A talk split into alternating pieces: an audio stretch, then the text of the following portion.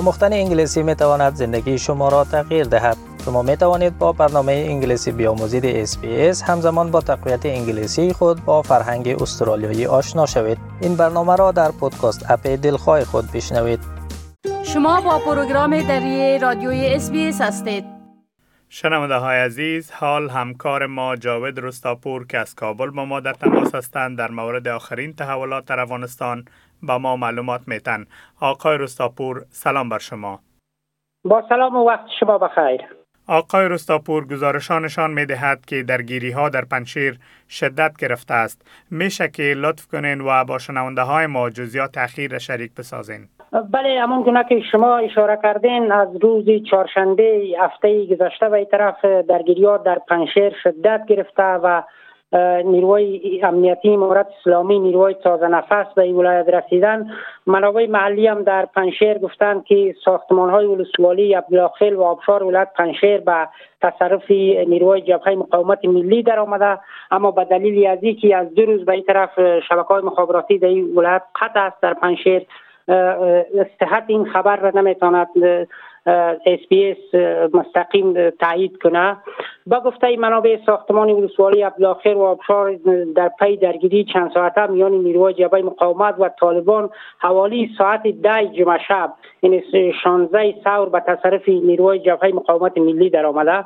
این منابع گفتند که در پی درگیری ها ده طالب کشته شده که اجسادشان هم در ساختمان ولسوالی ماندن منابع همچنان افزودن که نیروهای جبهه مقاومت ملی یک پل ارتباطی که بین ولسوالی های دره و آبشار موقعیت داره را هدف قرار دادن به منظوری مسدود کردن این مسیر طالبان. به گفته منابع در ولسوالی آبشار نیز نبرد شدید میان نیروهای جبهه مقاومت و طالبان ادامه دارد و در حال حاضر نیروهای طالبان در ساختمان این ولسوالی تحت محاصره قرار دارند. این در حال است که جبهه آزادگان نیز در پی اعلامیه های سه اعلامیه گفته که در دو روز گذشته سه تن از مقام های طالبا را هدف قرار دادن.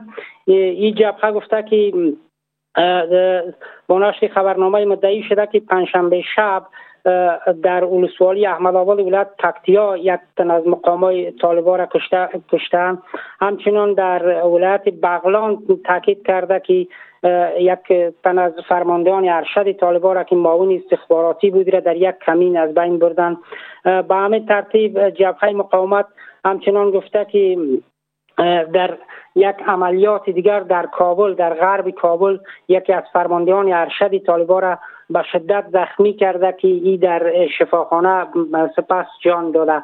به نظر می رسد که در این اواخر جنگ ها شدت گرفته و روز گذشتم یک جبهه دیگر که از هزاره هاست در دایکندی اعلام موجودیت کرد و گفته که در برابر ظلم و استبداد طالبا به گفته مسئولان جبهه ایستادگی می‌کنه و مقاومت مسلحانه خود را شروع می‌کنند. آقای رستاپور آمر عملیاتی شرکت برشنا در بغلان کشته شده. آیا معلوم است که آمر عملیاتی شرکت برشنا از سوی کی کشته شده؟ منابع محلی تایید کردند که آمر عملیاتی شرکت برشنا از سوی تفنگداران ناشناس در ولسوالی بغلان مرکزی ترور شده. منابع گفتند که روز جمعه این رویداد صورت گرفته در مرکز ولسوالی بغلان. مسئولان محلی طالبان هم در ولایت بغلان تا کنون در پیوند به این رویداد چیزی نگفتند. این در حالی است که یک شب پیش نیروهای جبهه مقاومت ملی ولسوال تالا و برفت ولایت بغلان را در یک کمین هدف قرار دادند که او هم جان باخت.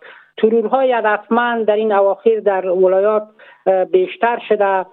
برخی ها به این باور هستند که برخی از این ترورها که افرادی را از حکومت پیشین به خصوص نظامیان می باشند از طرف نظامیان امارت اسلامی طالبان هدف قرار میتن اما امارت اسلامی همواره تاکیدش است که عفو عمومی قابل اجراست و کسی که زیر پرچم امارت زندگی می‌کنه دست به مقاومت نمی‌زنه با نیروهای مخالف مسلح حکومت ارتباط برقرار نمی‌کنه. از این عفو عمومی می‌تونه در صورت کلی استفاده کنه تشکر آقای رستاپور گزارش ها همچنان نشان میده که سرازیر شدن سیلاب ها در دوازده ولایت افغانستان باعث تلفات جانی و خسارات مالی شده آیا تا هنوز به سیل زدگان کمک صورت گرفته؟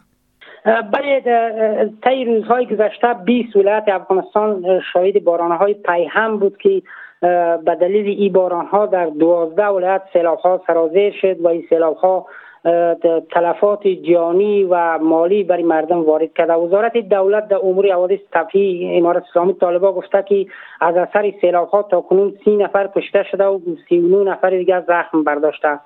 به گفته وزارت در دوازده ولایت 500 خانه مسکونی به صورت کلی و 2000 خانه دیگر به صورت قسمی تخریب شدند. با گفته وزارت حوادث طبیعی سیلاب های اخیر منجر به تلف شدن 300 رس مواشی شده از دیگر وزارت زراعت طالبا هم گفته که این سیلاب ها سبب شده سبب شده که 200 هکتار زمین زراعتی در ولایت های گوناگون افغانستان به صورت کلی از بین برود. این در حالی است که سیلاب ولایت های پروان، بغلان، کندوز، تخار، بدخشان، سمنگان، فاریاب، بادغیس و هرات برای مردم خسارات بسیار دی وارد کرده و وزارت حوادث صفحی گفته که برای کسایی که تخریب شده خانه هایشان در سیلاب و خسارات مالی برشان وارد شده کمک صورت گرفته. اما منابع گفتند که کمک ها بسیار ناچیز بوده. از سوی دیگر وزارت خارجه طالبا از جامعه جهانی خواسته که برای سیلاب زدگان اخیر کمک کنند و کمک های بشر دوستانه عاجل و فوری ضروری است و باید دستی مردمی را که سیلاب ها و خساره وارد کرده بگیرند. دیروز هم نخست وزیر پاکستان از جامعه جهانی خواستی برای سیلاب زده های آخر در افغانستان کمک کنند که سخنانی از او با واکنش های مواجه شد که در گذشته عمران خان در نقش وزیر خارجه و سخنگوی امارت اسلامی بود. و حالا هم نخست وزیر جدید پاکستان. اما قرار که دیده می‌شد تعداد کمک ها بسیار اندک است ها در مناطق دوردست خساره وارد کرده بر مردم. ولی کمک که صورت گرفته بیشتر در مراکز ولایت ها بوده است. آقای جاوید رستاپور تشکر از این معلوماتتان. روز خوش داشته باشین. وقت شما هم خوش خدا نگهدارتان. می خواهید این گونه گزارش ها را بیشتر بشنوید؟ به این گزارشات از طریق Apple Podcasts، Google Podcasts، Spotify و یا هر جایی که پادکاستتان را می گیرید گوش دهید.